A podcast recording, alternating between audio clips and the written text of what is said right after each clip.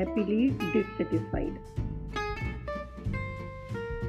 ये टॉपिक ऐसा है कि almost each and every person deal with this in his or her life फिर भी पता नहीं क्यों हम लोग कंपैरिजन और एक्सपेक्टेशन से अपनी लाइफ को इतना कॉम्प्लिकेटेड बना लेते हैं। वो हमेशा अपने फादर को उनके डिसिप्लिन के लिए एडमायर करती हैं। और वो चाहती हैं कि उनका हस्बैंड भी डिसिप्लिन हो जो उनको लगता है कि एक बहुत ही ज़रूरी गुण है किसी भी इंसान के लिए। और डिसिप्लिन में उनका हस्बैंड बिल्कुल भी मार्क्स नहीं ले पाएगा। वो हमेशा डिससेटिस्फाइड और फ्रस्ट्रेटेड रहती हैं अपने हस्बैंड से।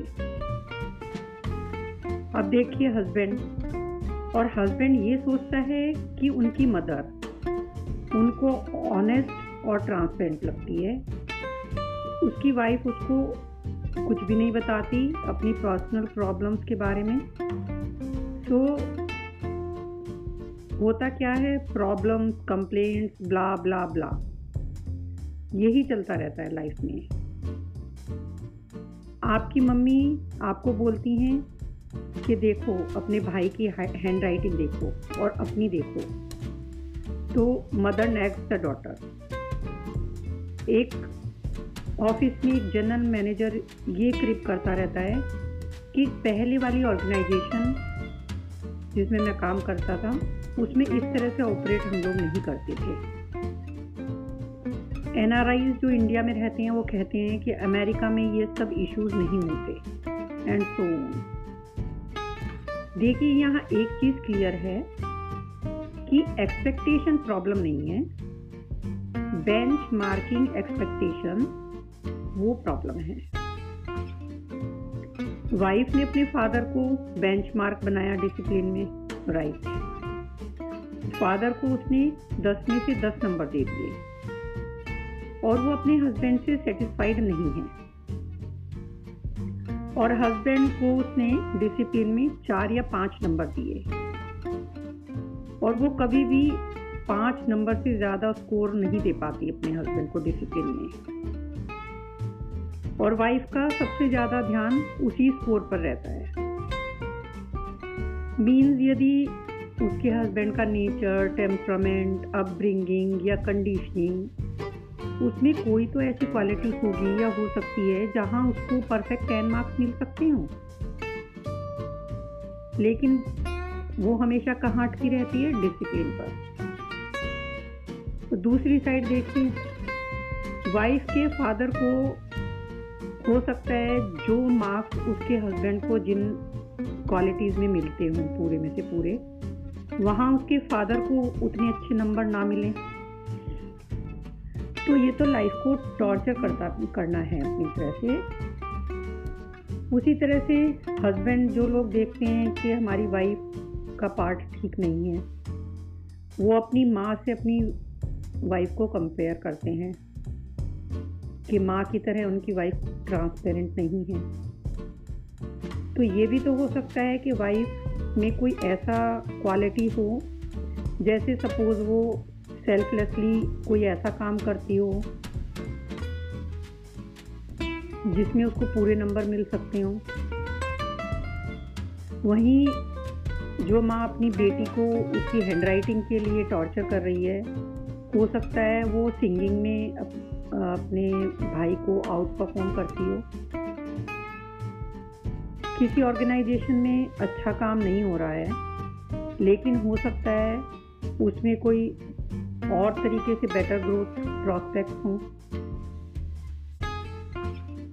इसीलिए आप वहाँ पर हैं। आफ्टर ऑल इंडिया में भी ऐसा हो सकता है कि बहुत सारे वो इश्यूज़ नहीं हों जो दुनिया में होते हों। So no one is inferior to others on all count and no one is superior to the rest in all measure सबके अपने प्लस और माइनसेस होते हैं। कोई भी ज़ीरो डिफेक्ट नहीं या किसी में भी सारे डिफेक्ट्स नहीं होते। तो stop focusing on isolated qualities अलग अलग लोगों की अलग अलग क्वालिटीज़ होती हैं। So start relating to the whole being उस इंसान को एक संपूर्ण रूप में देखें। हाउ एवर यहाँ कहानी में एक ट्विस्ट है। जहाँ दूसरों से डिससेटिस्फाई रहने से हम दुखी रहते हैं। यानी हमारी खुशी दूसरों से यदि हम डिससेटिस्फाई होते हैं तो वो दुख में बदल जाती है। हम कमियाँ ही गिनते रहते हैं। लेकिन वहीं यदि हम खुद से डिससेटिस्फाई रहते हैं तो हम ग्रो करते हैं।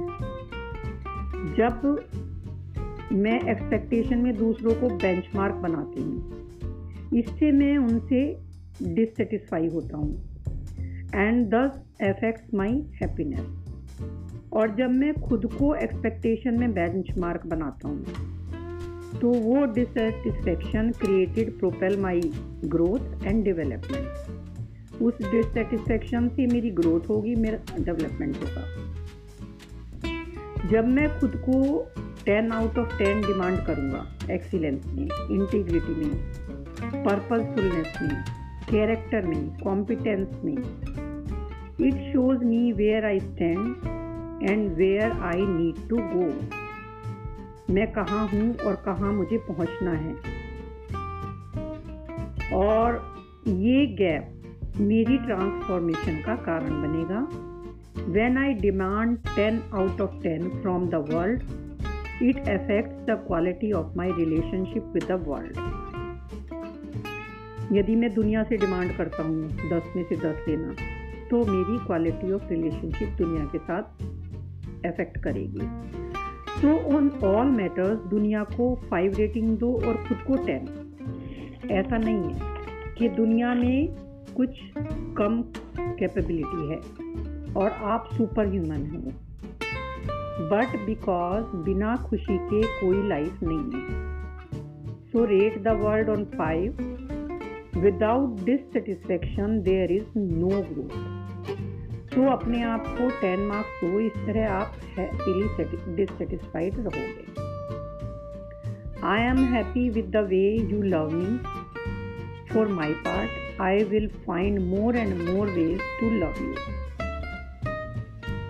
चाहे सलाइन वाटर हो ओशन का, या किसी पॉन्ड का कंटेमिनेटेड वाटर हो या किसी लेक का स्टेगनेंट वाटर हो जब वो वाटर एवोपरेट होता है ऊपर जाता है तो क्या बदल जाता है? वो रेन के रूप में ही बदलता है। और फिर वो क्या बन जाता है? Pure drinking water Similarly, when man connects with the forces above, तो सेल्फ प्योरिफिकेशन होता है। Man thoughts feelings and even the being are purified when the he connects with the divine जब आपकी प्रेयर्स ऊपर जाती हैं ना तो ऊपर से ब्लेसिंग्स नीचे आती हैं।